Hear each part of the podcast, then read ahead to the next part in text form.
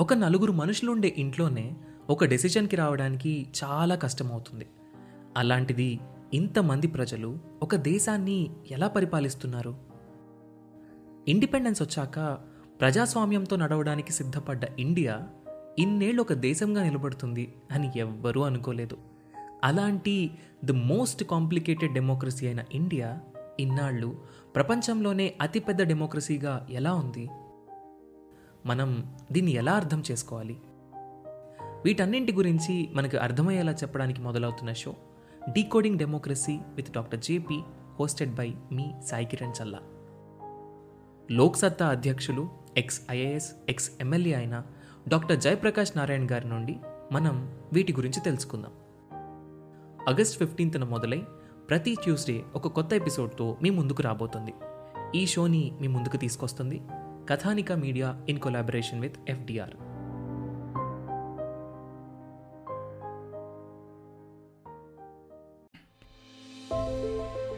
అనగనగా ఒక ఊరిలో ఒక రాజు ఉండేవాడు. ఆ రాజు పరమ మూర్ఖుడు. వాడు ఏం చెప్తే అదే వేదం. ప్రజలకి స్వేచ్ఛనిచ్చేవాడు కాదు. వాడే గవర్నమెంట్ కాబట్టి వాడు ఇష్టం వచ్చింది చేసేవాడు.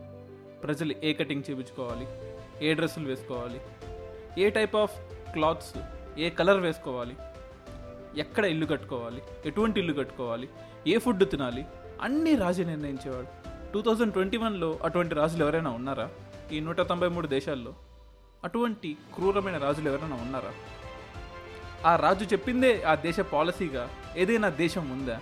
Of course North Korea India North Korea కాదు అని ఎందుకంటున్నాము? ఇండియాలో అబ్నార్మల్ ఫ్రీడమ్ ఉంది. ఇండియాలో ఒక ఇండియన్ ప్రైమ్ మినిస్టర్ని తిట్టచ్చు చీఫ్ మినిస్టర్ని తిట్టచ్చు పొలిటీషియన్ని తిట్టచ్చు. వాడు నచ్చింది వాడు చేయొచ్చు. అలాగే ఈ దేశం కూడా ఒక పొలిటీషియన్ చేతిలో లేదు. ఒక పిఎం ఒక సీఎం. వాడు తలుచుకున్న పాలసీస్ని మాత్రమే ఇంప్లిమెంట్ చేస్తాను అంటే లేదు. నా మతం ఇది నా కులం ఇది. నా కులంలో ఉన్న వాళ్ళకి రిజర్వేషన్లు ఇస్తాను. నా మతంలో ఉన్న వాళ్ళకి మాత్రమే ఈ బెనిఫిట్స్ ఇస్తాను గవర్నమెంట్ జాబులు ఇస్తాను లేదా ఇస్రోలో జాబులు ఇస్తాను లేదా వాళ్ళకి ట్యాక్స్ బెనిఫిట్స్ ఇస్తాను. వాళ్ళు ట్యాక్స్ కట్టక్కర్లేదు అనడానికి లేదు కదా. మరి ఈ దేశం ఎలా గవర్న్ చేయబడాలి? ఈ దేశం వేటి మీద నిలబడాలి? ఒక పిఎం ఒక సీఎం లేదా ఒక గవర్నర్ ఒక ప్రెసిడెంట్ మీద కాదు లేదా ఒక చీఫ్ జస్టిస్ ఆఫ్ ఇండియా మీద కాదు. ఈ దేశం ఎలా పాలించబడాలి? ఈ దేశంలో జరిగే చట్టాలు ఈ దేశంలో తయారు చేసే చట్టాలు ఏ బేసిస్ మీద ఉండాలి? అని అప్పట్లో అంబేద్కర్కి అతని డ్రాఫ్టింగ్ కమిటీకి ఒక డౌట్ వచ్చింది. అరే ఇప్పుడంటే మనము బ్రిటిష్ నుంచి బయటపడ్డాము. మనందరికీ ఒకే ఒక కామన్ ఎజెండా ఉంది. ఈ దేశం బాగుపడాలి ఈ దేశం బాగుపడాలి. ఎవరైనా కానీ కొన్ని వందల వేల మంది ఫ్రీడమ్ ఫైటర్స్ ఉన్నారు పార్లమెంట్లో ఉన్నారు అసెంబ్లీలో కూర్చున్నారు. సో ఇక్కడ కింద ఉండే టంగుడూరు ప్రకాశం పంతుల దగ్గర నుంచి పైన ఉండే సర్వపల్లి రాధాకృష్ణన్ వరకు ప్రతి ఒక్కరి మనసులో ఒకటే ఉంది. ఈ దేశం ఎలాగైనా బాగుపడాలి ఏం చేయాలి? మంచి పాలసీస్ తయారు చేయాలి. ఇండస్ట్రీస్ని డెవలప్ చేయాలి. అగ్రికల్చర్ని డెవలప్ చేయాలని ఒకరు అంటారు. లేదు ఇండస్ట్రీస్ టాప్ క్లాస్ ఇండస్ట్రీస్ని డెవలప్ చేయాలంటారు కొంతమంది రీసెర్చ్ అండ్ డెవలప్మెంట్కి డబ్బులు కొంచెం ఖర్చు పెట్టండి అయ్యా అంటున్నారు. మరి ఏం చేయాలి? అప్పుడు అంబేద్కర్ అనే హిస్ టీమ్కి ఒక డౌట్ వచ్చింది. ఇప్పుడంటే నెహ్రూ ఉన్నాడు. కొంచెం సోషలిజం మీద ప్రజలందరికీ డబ్బులు ఉండాలి ప్రజలందరికీ ఫుడ్ ఉండాలి అని ఆలోచిస్తాడు లేదా గాంధీ ఉన్నాడు. విలేజెస్లో డెవలప్ అవ్వాలి. విలేజెస్ విలేజెస్లోనే మనుషులు ఉన్నారు. విలేజెస్లోనే దేశం ఉందని ఆలోచిస్తున్నాడు. ఫ్యూచర్లో ఎవరైనా ఒక పొలిటీషియన్ రావచ్చేమో? వాడు చెప్పిందే వేదంగా మారచ్చేమో? వాడి దేశాన్ని నాశనం చేయొచ్చేమో? అని ఆలోచించి కొన్ని ప్రిన్సిపల్స్ని తయారు చేశారు. అరే ఈ దేశంలో చట్టాలు తయారు చేయాలంటే ఈ ప్రిన్సిపల్ని బేస్ చేసుకుని చట్టం తయారు చేయాలి. ఒక స్టేట్ స్టేట్ అంటే రాజ్యం. అంటే రాష్ట్రం అని కాదు ఇక్కడ రాజ్యం అని అర్థం. ఈ స్టేట్ యొక్క పాలసీ ఏమై ఉండాలి? ఆ పిఎం పాలసీ స్టేట్ పాలసీ అయి ఉండాలా? లేదా సీఎం పాలసీయే ఈ దేశం పాలసీ అయి ఉండాలా? ఎలా అయి అలా కాదు. ఈ దేశానికి ఒక ఒక ఫండమెంటల్ ప్రిన్సిపల్ ఉండాలి. ఆ ప్రిన్సిపల్ రాజ్యాంగంలో రాసి ఉండాలి అంతేకాని ఆ నచ్చిన లేదా ఆ వచ్చిన సీఎం పిఎం లేదా ఎమ్మెల్యే ఎంపీ మీద డిపెండ్ అవ్వకూడదు. ఆ ప్రిన్సిపల్ ఎలా ఉండాలి అంటే ఇండియాలో తయారు చేసే చట్టాలు ఎలా ఉండాలంటే ఒక డైరెక్టివ్ ప్రిన్సిపల్స్ ఆఫ్ స్టేట్ పాలసీలో ఇంక్లూడ్ చేసి రాజ్యాంగంలో రాసి పెట్టింటాము. ఇలాగే చట్టాలు తయారు చేయండి. అంటే ఒక పర్సన్ మీద ఒక పర్సన్ ఒక ఓలిగార్కి కానీ ఒక మొనార్కి కానీ లేదా ఇంకేదైనా మిలిటరీ రూల్ పరంగా కానీ ఈ దేశం మారిపోకుండా ఈ దేశంలో చేసే చట్టాలు ఎలా ఉండాలంటే ఆ చట్టాలు యొక్క బేసిక్ ప్రిన్సిపల్స్ని మేము ఆల్రెడీ రాసి పెట్టింటాము. ఏంటి ఆ ప్రిన్సిపల్స్ ఆర్టికల్ ముప్పై ఎనిమిది ఒకసారి మీకు చదివి వినిపిస్తాను.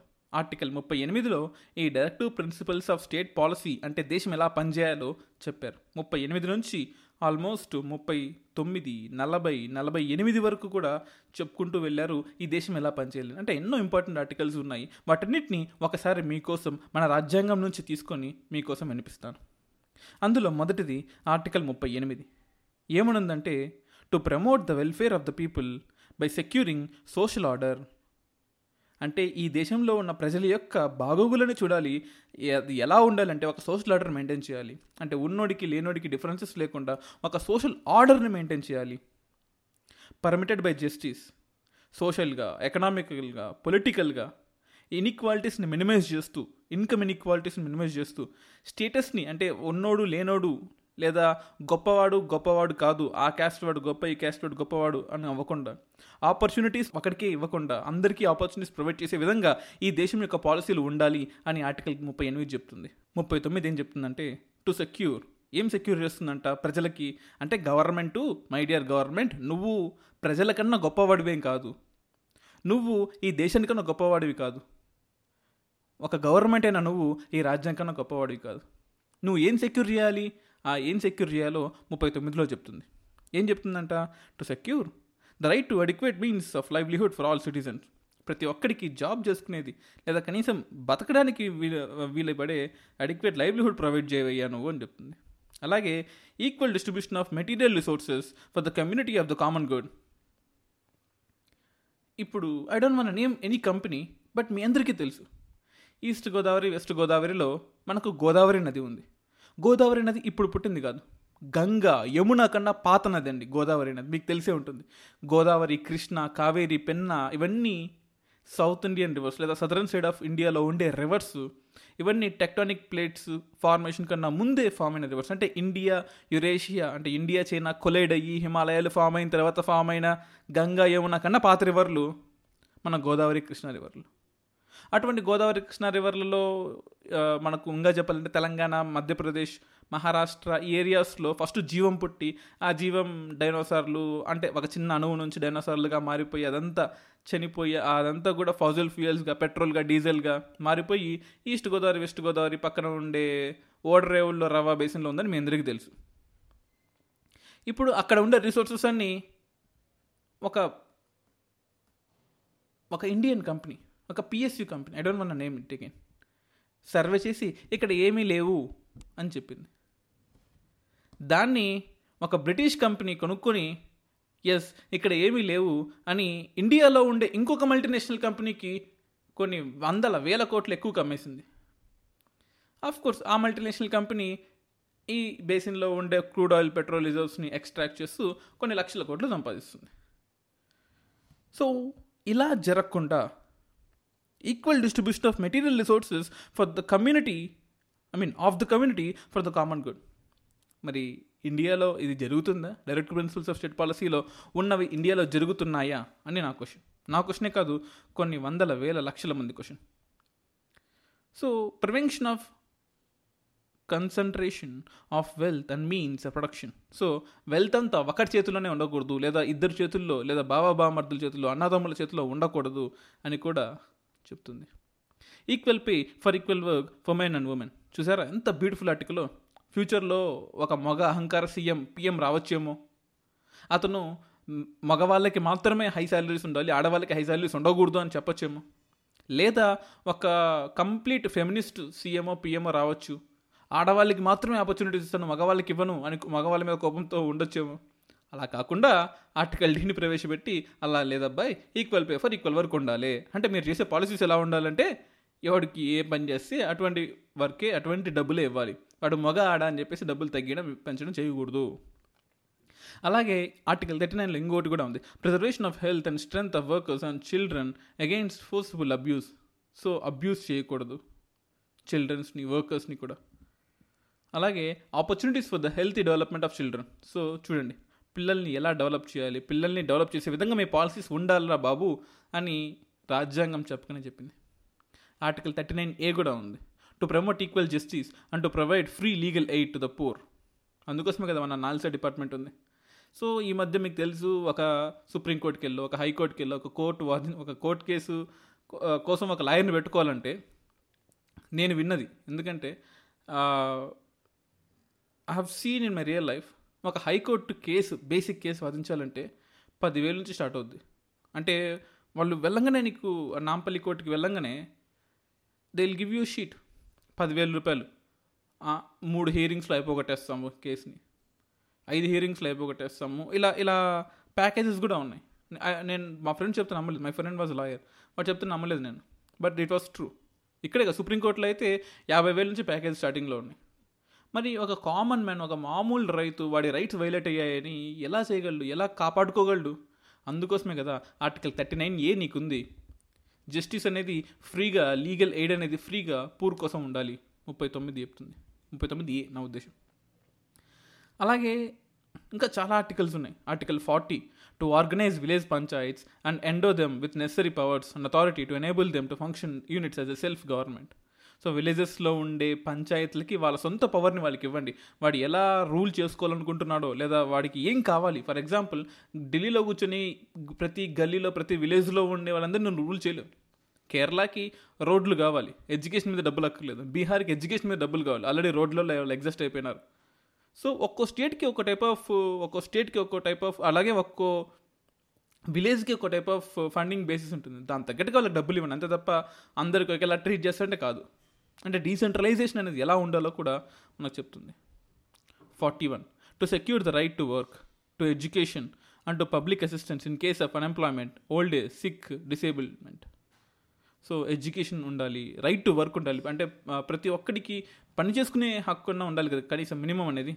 ఓల్డ్ ఏజ్ వాళ్ళకి అన్ఎంప్లాయ్మెంట్ వాళ్ళకి అసిస్టెన్స్ ఉండాలి సిక్నెస్ ఉన్న వాళ్ళకి డిసేబుల్మెంట్ ఉన్న వాళ్ళకి. అంటే ఎవరైనా అడగచ్చు? సీఎంపీఎం అడగచ్చు? మన కర్ణాటకలో ఒక సీఎం అన్నాడు. మీకు చేత కాకపోతే చచ్చిపోండి అయ్యా. కరోనా టైంలో మీరు సిక్ అయితే మీరు హాస్పిటల్కి వెళ్ళి వైద్యం చేసుకోలేకపోతే చచ్చిపోండి. ఎవరు కాదు ఎవరు బతుకున్నారు మిమ్మల్ని అని అన్నాడు. సో ఎంత దుర్మార్గం చెప్పండి. ఆర్టికల్ ఫార్టీ వన్ వాటి వైలేట్ చేసినట్టే కదా. ఆ మినిస్టర్ ఎందుకు ఉన్నారు ఆ స్టేట్లో పాలసీలు తయారు చేయడానికి. ఆ స్టేట్లో పాలసీలు తయారు చేయడానికి ఏముంది forty one article forty one of Indian కాన్స్టిట్యూషన్లో అరే అన్ఎంప్లాయ్మెంట్ వాళ్ళకి ఓల్డ్ ఏజ్ వాళ్ళకి సిక్నెస్లో ఉండే వాళ్ళకి డిసేబిలిటీ ఉండే వాళ్ళకి వాళ్ళకి పబ్లిక్ అసిస్టెన్స్ ఇవ్వరా అని చెప్తుంది కదా. మరి వాడి వాడి ఇంకా మినిస్టర్ ఎందుకు అవుతాడు? రాజ్యాంగం వైలేట్ చేసినట్టే కదా స్టేట్మెంట్ ఇచ్చాడంటే ఎవడన్నా ఒక ఎమ్మెల్యే కానీ ఒక ఎంపీ కానీ ఎవడైనా కానీ article forty two to make provision for just and human condition for the work and material maternity relief so నువ్వు పనిచేసే వర్క్ కండిషన్ ఎలా ఉంటుంది అంటే కనీసం ఒక మనిషి పనిచేసే వర్క్ కండిషన్లో ఉంటారు అంతేగాని మనకు ఓల్డ్ మూవీస్లో చూపించినట్టు మరీ అత్యంత ఘోరంగా ఏదో కేజీఎఫ్ మూవీలో చూపించినట్టు అలాంటి వర్కింగ్ కండిషన్స్లో ఉండకూడదు అనమాట అలాగే ఫార్టీ త్రీ ఏం చెప్తుందంటే to secure a living wage a decent standard of life and social and cultural opportunities for all workers అంటే మీ దగ్గర ఇక్కడ పనిచేసే వర్కర్స్ కానీ ఎక్కడైనా పనిచేసే వర్కర్స్ కానీ వాళ్ళకి లివింగ్ వేజ్ మినిమం ఇవ్వు. అంతేగాని పని చేయించుకొని ఐదు పది చేతిలో పెట్టవద్దు. డీసెంట్ స్టాండర్డ్ ఆఫ్ లైఫ్ ఇవ్వు వాళ్ళకి. అది సోషల్గా కల్చరల్గా ఆపర్చునిటీస్ ప్రొవైడ్ చేసే విధంగా ఉండాలి. అలాగే forty three A to take steps to secure the participation of workers in the management of industries ఇండస్ట్రీస్లో పనిచేసే వర్కర్లకి వాడికి ఏం నచ్చుతుంది వాడికి ఏం నచ్చదు వాడికి పనిచేసే రైట్తో పాటు to secure the participation of workers so ఆ వర్కర్ యొక్క పార్టిసిపెంట్ ఆ మేనేజ్మెంట్ ఆఫ్ ద ఇండస్ట్రీస్లో వాడి రోల్ని ప్రిజర్వ్ చేయి.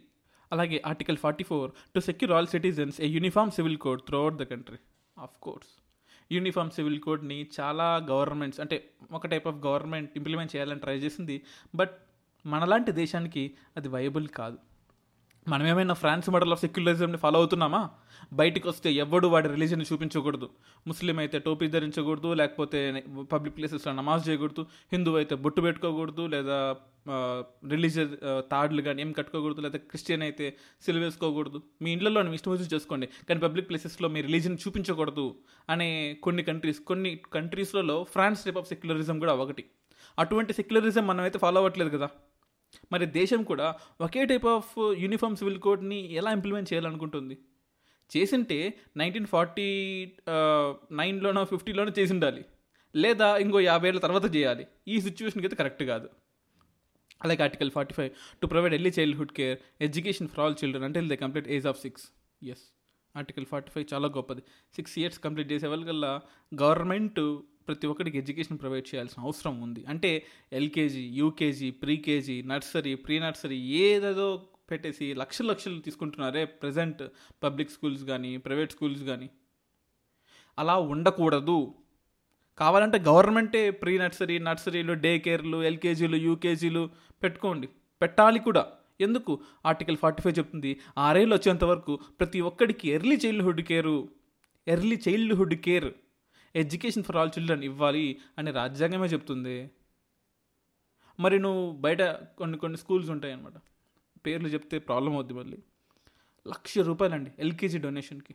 ఎల్కేజీకి డొనేషన్ కట్టడానికి లక్ష రూపాయలు. యూకేజీ మామూలు ఫీజు డొనేషన్ కాకుండా డొనేషన్ అయిపోయిన తర్వాత యూకేజీకి వెళ్ళడానికి డెబ్బై వేలు అండి A B C D A for apple B for బ్యాట్లో డెబ్బై వేలు కట్టేంతగా ఏముందో నాకైతే అర్థం కాదు. నేనైతే మన యూపీఎస్ రేడియో పాడ్కాస్ట్ యూట్యూబ్ ఛానల్లో కేవలం టూ నైంటీ నైన్ రూపీస్కి ఇండియన్ ఎకానమీ ఇండియన్ జోగ్రఫీ మొత్తం ఇచ్చాడు నాకు అదే ఎక్కువ అనిపిస్తుంది. అదే చాలామంది ఉంటారు. అంటే నా మెయిన్ బేసిక్ మోటివేషన్ ఏంటి? ఆర్టికల్ ట్వంటీ వన్ ఏ అంటే ఫ్రీ ఎడ్యుకేషన్ ఇవ్వాలి అందరికీ అని చెప్పేసి. బట్ నాకు కొన్ని ఎక్స్పెన్సెస్ ఉంటాయి కాబట్టి మినిమం ఫీజు నేను తీసుకుంటున్నాను two ninety nine rupees I think మీకు తెలుసు టూ నైంటీ నైన్లో what is the taxes that I have to pay for government but free education higher education okay valid అవుతుంది హైయర్ ఎడ్యుకేషన్లో కానీ ప్రీ ప్రైమరీ ఎడ్యుకేషన్కి early childhood కేర్కి డెబ్బై వేలు ఎనభై వేలు అంటే బాధేస్తుంది ఒకసారి సో ఇలా ఉంది పరిస్థితి. Article forty six to promote educational and economic interest of SC ST and other weaker sections of the society and to protect them for social injustice and exploitation so రిజర్వేషన్లు కల్పించడం బేసిక్ హక్కు అంటే government చేయాల్సిన పని అని రాజ్యాంగం చెప్తుంది. అలాగే ఫార్టీ సెవెన్ కూడా. To prohibit the consumption of intoxicating drinks and drugs which are injurious to health so మందు కానీ సిగరెట్ కానీ లేదా డ్రగ్స్ కానీ లేదా కొకైన్ కానీ ఇలాంటివి ఏమీ చేయకూడదు. కానీ మందు గవర్నమెంటే ప్రమోట్ చేస్తుంది కదా ఇప్పుడు ఆంధ్రప్రదేశ్ స్టేట్లో అయితే గవర్నమెంటే ప్రమోట్ చేస్తుంది. అంటే ప్రమోట్ అంటే తాగడనే ప్రమోట్ అని కాదు మెయింటైన్ చేస్తుంది. బట్ అది అది టు అన్ ఎక్స్టెంట్ అంటే ప్రైవేట్ వాడు చేసినా ఒకటే గవర్నమెంట్ చేసినా ఒకటే తప్పు తప్పే. బట్ గవర్నమెంట్ అనేది బ్యాన్ చేయాలి లిక్కర్ని సో కానీ గవర్నమెంట్ అమ్మడం అనేది టు అన్ ఎక్స్టెంట్ తప్పు అని అనిపిస్తుంది ఒకసారి బట్ మనం ఏం చేయలేం దాన్ని. ఆర్టికల్ ఫార్టీ సెవెన్లో ఇంకో పాయింట్ కూడా ఉంది. To raise level of nutrition and the standard of living of people to improve the public health ఈ కరోనా టైంలో ప్రతి ఒక్కరూ మాట్లాడుతున్న ఆర్టికల్ ఫార్టీ సెవెన్ అండి. అరే గవర్నమెంట్ డ్యూటీ కదా న్యూట్రిషన్ని పెంచాలి standard of living of the పీపుల్ని పెంచాలి పబ్లిక్ హెల్త్ని పెంచాలి అని. సో కరోనా టైంలో ఇప్పుడు వ్యాక్సిన్లు డబ్బులు కమ్ముతున్నారు two ninety nine rupees three hundred rupees four hundred rupees కొన్ని కొన్ని చోట్లయితే ఇంకా ఇంకా రెమ్డెసివిర్ అయితే ఆల్మోస్ట్ మీరు నమ్ముతారో నమ్మరో లక్ష యాభై వేలు అండి. తిరుపతిలో రెమ్డెసివిర్ ప్రైస్ ఒక తిరుపతినే కాదు చాలా చోట్ల అలాగే ఉంది. లక్ష యాభై వేలు. అంటే చూ ఆలోచించండి ఎంత రేంజ్లో బ్లాక్ మార్కెట్లో సర్క్యులేట్ అవుతుందో. So is it not the duty of the government government చేయాల్సిన పనే కదా దాన్ని కంట్రోల్ చేయాల్సిన అవసరం. నాలుగు వేలకు దొరికే డోస్ని లక్ష యాభై వేలకు అమ్ముతున్నారంటే అర్థం చేసుకోండి. సో స్టా అంటే లివింగ్ ఆఫ్ ద పీపుల్ని అండ్ ఇంప్రూవ్ పబ్లిక్ హెల్త్ని కాపాడాల్సిన బాధ్యత గవర్నమెంట్ది. అలాగే ఆర్టికల్ ఫార్టీ ఎయిట్ ఏం చెప్తుందంటే to organise agriculture and animal husbandry and modern and scientific lines so అగ్రికల్చర్ని improve చేయాలి. అనిమల్ హస్బెండరీని ఇంప్రూవ్ చేయాలి. సార్ సైంటిఫిక్ డెవలప్మెంట్గా ఉండాలి. అలాగే to prohibit the slaughter of the cows and calves అంటే ఆవుల్ని దూడల్ని చంపకూడదు. ఎందుకంటే ఇది రిలీజియస్ కోసం టెక్స్ట్ కోసం కాదండి. మీరు ఆలోచించాల్సింది. అరే ఏంటి రాజ్యాంగంలో ఆవుల్ని చంపకూడదు అన్నది అంటే ఒక హిందూ ఒక రిలీజన్కి సపోర్ట్ చేస్తుంది రాజ్యాంగం అని కాదు. మనకు అగ్రికల్చర్తో పాటు పాడి పశువులు పాలిచ్చే జంతువులు బొవైన్ అనిమల్స్ అంటాం. ఇది ప్రతి ఒక్క రైతుకి ఉండాలి. సో అటువంటి రైతు అంటే ఒకవేళ అగ్రికల్చర్ చెడిపోతే అగ్రికల్చర్ నాశనం అయిపోతే ట్రాపికల్ కంట్రీ కదా మంది ఎప్పుడు వర్షం పడుతుందో లేదు ఎప్పుడు ఎండ ఎక్కువ వస్తుందో లేదు ఎప్పుడు కరువు వస్తుందో లేదు ఏ ఎల్లినో ఎప్పుడు వస్తుందో లేదు ల్యాండినో ఎప్పుడు వస్తుందో లేదు. సో ఇటువంటి దేశమైన మనము ఆవులకి రెస్పెక్ట్ ఇస్తూ ప్రతి ఒక్కరి దగ్గర ఆవులు ఉంటాయి కనీసం పంట లేని టైంలో ఆవుల యొక్క పాలమ్ముకునే వాడు బతుకుతాడు. ఆవుల యొక్క పేడ అమ్ముకునే వాడు బతుకుతాడు అనే ఉద్దేశంతో ఈ ఆర్టికల్ని రాజ్యాంగంలో పెట్టమే తప్ప ఇది రిలీజియస్ ఆర్టికల్ కాదండి. దయచేసి అర్థం చేసుకోండి. అలాగే forty nine to protect monuments places objectives of artistic and historic interest which are declare to be national importance అంతే కదా? కొన్ని కొన్ని తాజ్మహల్ లాంటివి చార్మినార్ లాంటివి గోల్కొండ లాంటివి ఇటువంటి నువ్వు కాపాడుకోవాలి. అది నేషనల్ ఇంపార్టెన్స్ అదొక పబ్లిక్ ఇంపార్టెన్స్ ఇంకా చెప్పాలంటే. Article fifty to separate judiciary from the executive in the public services of the state so ఎవడి పని వాడు చేయాలి? జ్యుడిషియరీ పని. జ్యుడిషియరీ చేయాలి ఎగ్జిక్యూటివ్ పని ఎగ్జిక్యూటివ్ చేయాలి పబ్లిక్ సర్వీసెస్లో అంతేగాని సుప్రీంకోర్టు వెళ్ళి నేను నీకు రూలింగ్ ఇస్తాను నేను చెప్పింది నువ్వు చేయాలి. అంటే ఇప్పుడు ఒక స్టేట్లో హైకోర్టు ఒక స్టేట్మెంట్ ఇచ్చింది. ఎలక్షన్ కమిషన్ చేసే పని నాకు నచ్చట్లేదు. ఎలక్షన్ కమిషన్ చేసే పని వల్ల చాలామందికి కరోనా వస్తుంది. అంటే ఎలక్షన్ కమిషనర్ హెడ్ని ఒక మర్డర్ అటెంప్ట్ కేసులు నేను బుక్ చేయొచ్చా? వీలైతే చేస్తానని స్టేట్మెంట్ ఇచ్చింది. దానికి అఫ్కోర్స్ సుప్రీంకోర్టుకి వెళ్తే సుప్రీంకోర్టు చెప్పింది. అది కేవలం మీరు నెగిటివ్గా తీసుకోవద్దు. దాన్ని ఒక వార్నింగ్ లాగా తీసుకోండి అని చెప్పింది. సో ఇట్లాంటి చోట కొన్ని గొడవలు వస్తుంటాయి. జుడిషియల్ ప్రొడ్యూన్స్ జుడిషియల్ ఓవర్ రీచ్ వల్ల కానీ సో ఎవరి పని ఎవరు చేయాలని చెప్పేసి దాని గురించి ఉంటుంది. అలాగే to promote international peace and security to maintain just and honourable relations between the nations so ఒక దేశానికి ఇంకో దేశానికి మధ్య మంచి రిలేషన్స్ మెయింటైన్ చేయాల్సిన అవసరం కూడా ఉంది. ఇంటర్నేషనల్ లాని రెస్పెక్ట్ చేయాలి ఆబ్లిగేషన్ రెస్పెక్ట్ చేయాలి. ఇవన్నీ కూడా మనకి కాదు. Direct principles of state policy అన్నీ కూడా మాకు రాజ్యాంగం ఎవరికి చెప్పింది దేశానికి చెప్పింది. ఈ దేశాన్ని రూల్ చేసే పిఎం వాడి క్యాబినెట్ అండ్ సీఎం అతని క్యాబినెట్ ఎవరైతే ఉన్నారో అంటే గవర్నమెంట్ ఎవరైతే ఉన్నారో వాళ్ళకి చెప్తుంది ఇలా ఫాలో అవ్వండి అయ్యా మీరు. మీకు నచ్చినట్టు ఫాలో అవ్వద్దు. నాకు ఇది నచ్చలేదు నాకు ఆదాశం నచ్చలేదు. నేను వాడితో గొడవ పడతానని కాదు. నువ్వు ఎవరితో గొడవ పడాలి ఎవరితో మంచిగా ఉండాలి ఇవన్నీ కూడా లేకపోతే ఎలా పబ్లిక్ హెల్త్ని మేనేజ్ చేసుకోవాలి ఎలా అగ్రికల్చర్ మేనేజ్ చేసుకోవాలి ఇవన్నీ కూడా రాజ్యాంగంలో చెప్పెట్టాను ఇలాగే చేయను.